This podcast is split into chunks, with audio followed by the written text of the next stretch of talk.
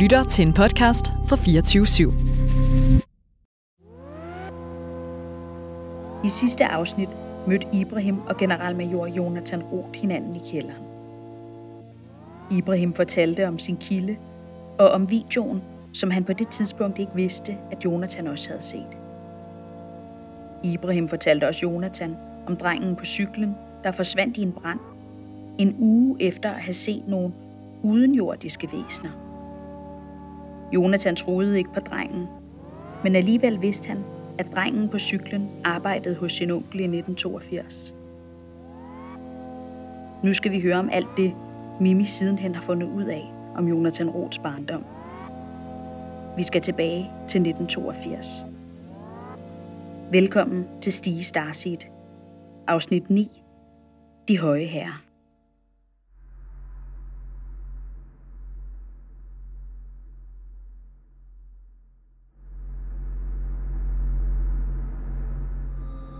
Han er i gang med at vågne. Kan han forstå, hvad jeg siger? Nej, ikke i begyndelsen. Kan du overse? Ja. Spørg ham. Spørg ham, om han husker noget.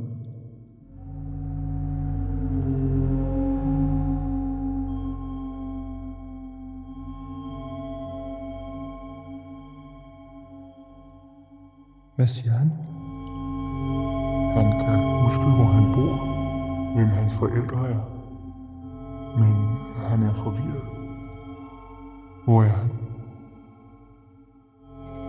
Spørg ham, om han ved, hvilket år det er.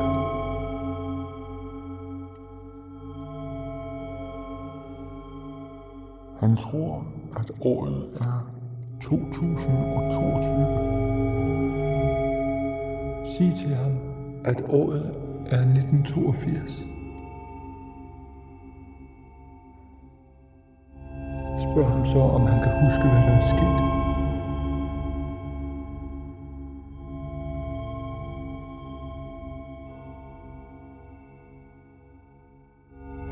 Han husker ikke selv hændelsen. Hvad husker han? Han husker, at han kom cyklende på sin cykel. Jonathan Roth er lille af sin alder i 1982. Hans hår er langt, fedtet. Hans arme er tynde, så vidt at de næsten er gennemsigtige.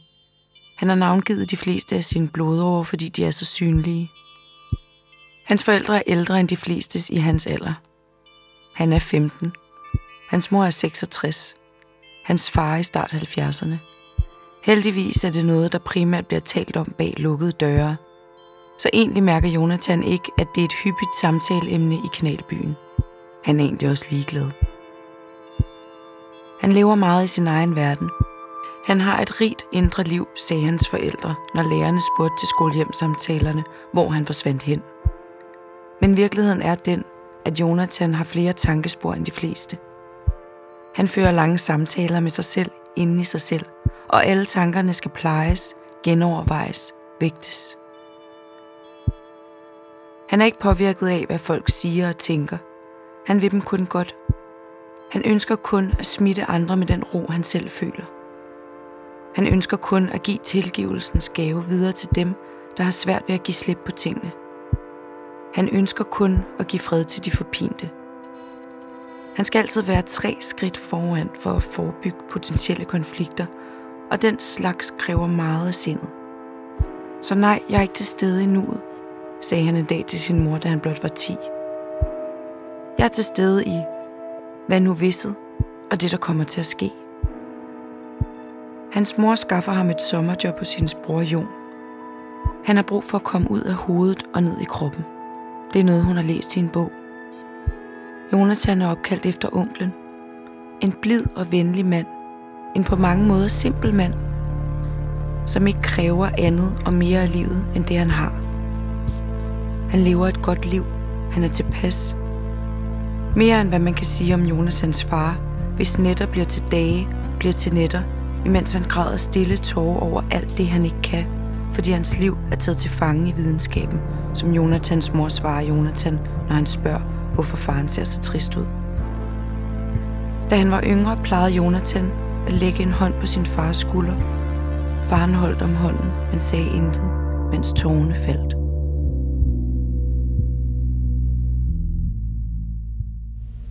Fortæl ham, at han er her af en grund. At han har en opgave.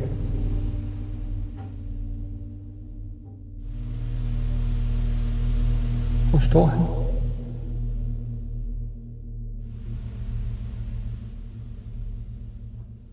Ja, han forstår. Ved han, at verden er større end denne jords grænser?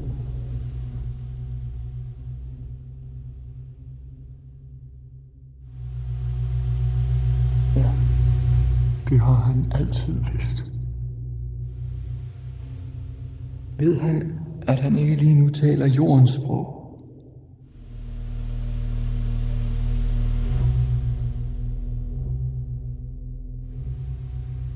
Han forstod ikke helt.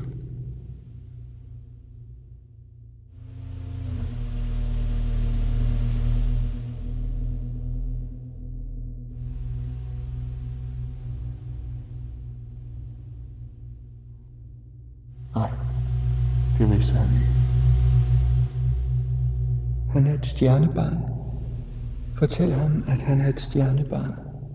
Et barn af solen, og at det forpligter.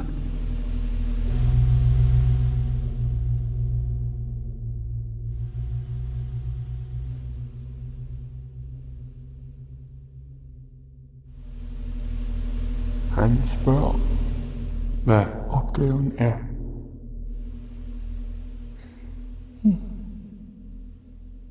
Hvad skal jeg sige til ham?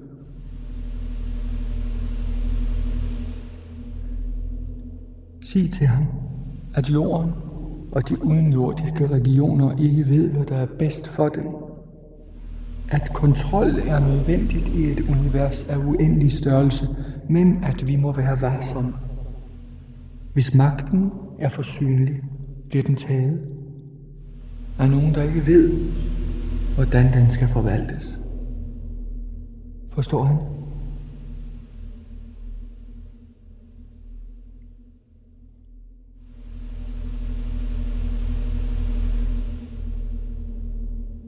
Ikke helt nej. Sig til ham, at usynlig magt er størst.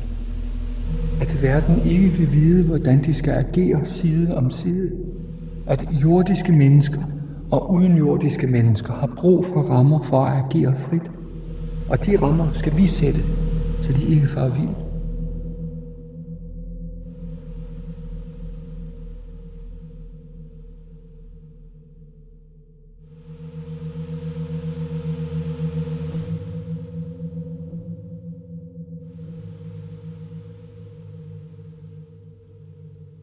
Han spørger igen. Men hvad er opgaven? At fjerne den største trussel til det velbalancerede univers. Som er? Dem, der er Gud på egen hånd.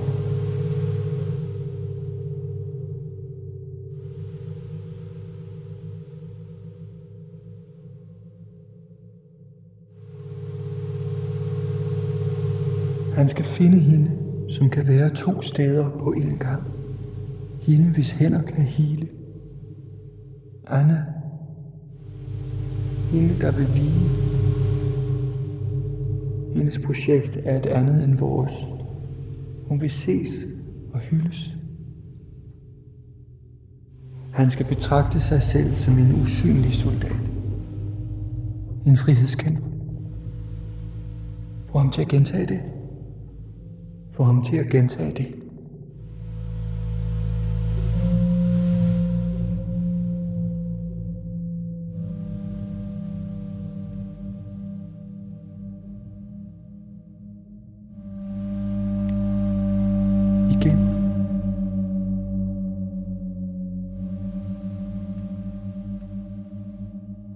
Igen.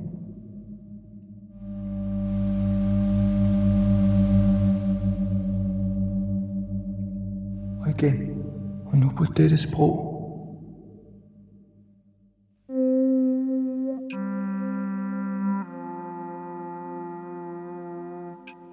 Jonathan bevæger sig hen over det dugvåde græs. Et, to, tre, fire, fem skridt. Han prøver at kigge ind gennem en af de andre ruder, men der er helt mørkt. Han tager fat i plastikket og løfter det til side. Lys. Lyset er gennemtrængende, og Jonas han skygger med armen for øjnene, da han tager det første skridt igennem det tuslåede vindue. Anlægget ligger stille hen. Selv vinden giver ingen lyd fra sig. Et fænomen, der senere i politirapporten vil blive omtalt som lydløs bevægelse i luft. Klokken er 04.45, da han fornemmer noget bevæge sig. Men han hører det ikke. I det han træder ind, slukkes der for lyset. Hallo? Skridt, Er, er her nogen? skridt. Det eneste lys, der er, er lyset fra vejen. Ved flere af de mindre gangarealer mellem planter og træer, når gadelygten skær slet ikke ind, hvorfor gangene ligner sorte huller, der aldrig ender. Hallo, er her nogen? Prøver han igen. Skridt. Bag ham går to mænd. Måske er de mennesker. Måske ikke. Måske er de begge dele. Men de har ventet på ham. Skridt. Skridt. Skridt. Hej, Jonathan. Jonathan vender sig forskrækket om. En smældende lyd. En tændstik, der stryges. Flammer, der blegt gnistrer ved Jonathans fødder. Hvad sker der? Hvad?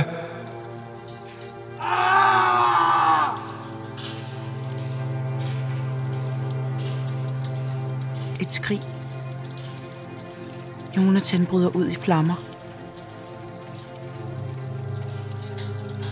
Hvad så nu? Nu venter vi. Han brænder til aske. Og fra asken skal han genopstå på ny.